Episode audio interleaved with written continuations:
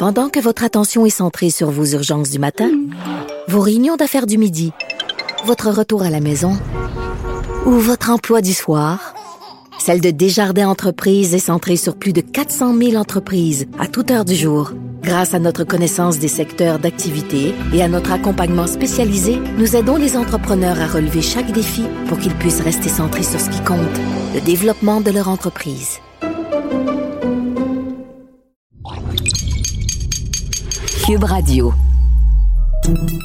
Salut, c'est Charles Dran avec l'équipe dans 5 minutes. On s'intéresse aux sciences, à l'histoire et à l'actualité.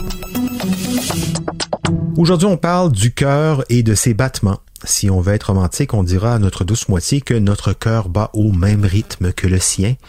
Mais la science nous confirme que ça se peut, pour vrai, que notre cœur batte au même rythme qu'une autre personne. Suffit simplement d'être captivé par la même histoire ensemble. Voici Élie Jeté. Notre cerveau est extrêmement réceptif aux récits qui lui sont rapportés de manière orale. Les histoires qu'on nous raconte jouent un rôle puissant dans le façonnement de notre monde et il s'avère qu'elles peuvent même être capables de rythmer nos battements de cœur. Une étude préliminaire publiée dans Cell Reports s'est intéressée à ce qui se passe dans notre corps lorsque nous prêtons attention à des histoires. Elle a révélé que nos cœurs commencent à battre à l'unisson, même si nous sommes à des kilomètres l'un de l'autre. Selon le co-auteur de l'étude et ingénieur biomédical Lucas Parra, ce serait dû à notre préparation à réagir. Il pense en fait que c'est parce que devant une histoire captivante, on a l'impression de devoir être prêt à réagir à tout moment. Et pour ça, on doit savoir ce qui se passe autour de nous. En d'autres termes, même si c'est juste une histoire, il faut qu'on sache comment réagir devant elle. Voyez-vous, à la surface règne la terreur et la faim. Partout y règne aussi l'iniquité et l'injustice. La neuroscientifique du Paris Brain Institute, l'Institut du cerveau à Paris, Pauline Pérez et ses collègues ont surveillé la fréquence cardiaque de volontaires au cours d'une série d'expériences à l'aide d'un électrocardiogramme. Ici, au-dessous des flots, est la seule indépendance. En écoutant un extrait d'une minute du film 20 milieux sous les mers ou quelques minutes de vidéo pédagogique, les fréquences cardiaques se synchronisaient entre les participants à l'étude, quel que soit l'endroit où ils se trouvaient au moment de leur visionnement. Et bonjour et bienvenue dans cette nouvelle vidéo Excel support de formation. Euh, où nous allons aborder les bases de données. La vidéo pédagogique a démontré que ce phénomène n'était pas lié à l'émotion vécue parce qu'une vidéo pédagogique, ça ne suscite pas tant d'émotions que ça.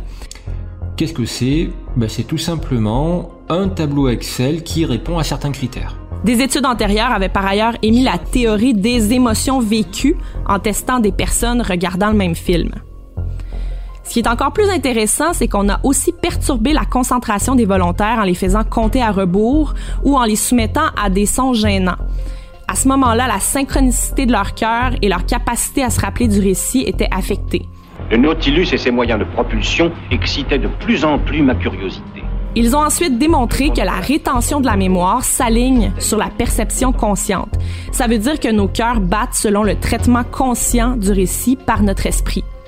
Jacobo Sitt, neuroscientifique à l'Institut du cerveau à Paris, dit que ce qui est important, c'est que l'auditeur prête attention aux actions de l'histoire. C'est le seul critère pour que le rythme cardiaque soit en relation directe avec l'histoire et qu'il soit identique d'une personne à une autre. Il ne s'agit pas d'émotions vécues, mais d'engagement dans le récit. Répondant à l'invitation de mon hôte, je visitais le navire de fond en comble. Le capitaine Nemo paraissait décidé à tout me montrer.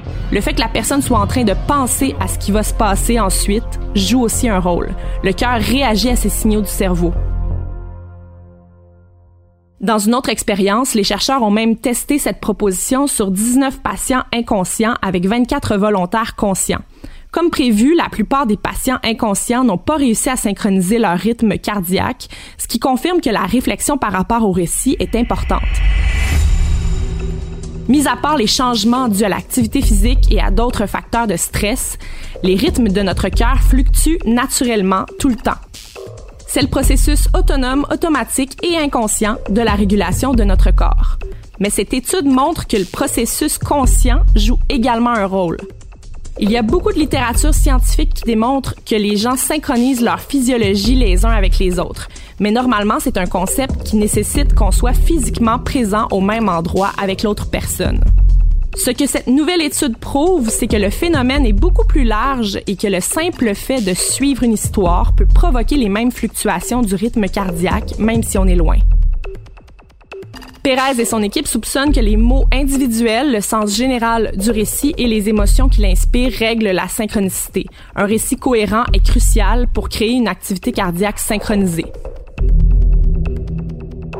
Les chercheurs préviennent quand même qu'il s'agit d'une très petite étude, chacune des expériences ne comprenant que de 20 à 30 sujets. Les résultats devront donc être vérifiés auprès de groupes de personnes plus importants, mais cette recherche est un pas dans la direction d'un examen plus large de la connexion cerveau-corps. On peut comprendre davantage la façon dont le cerveau affecte le corps. C'est quand même intéressant de savoir qu'on n'est pas si unique, on réagit de façon similaire aux mêmes stimuli. On est tous humains. Ouais, bêtement humain même. Un bel animal social en plus, encore une preuve ici par la science. Merci, il y jeté, c'était en cinq minutes.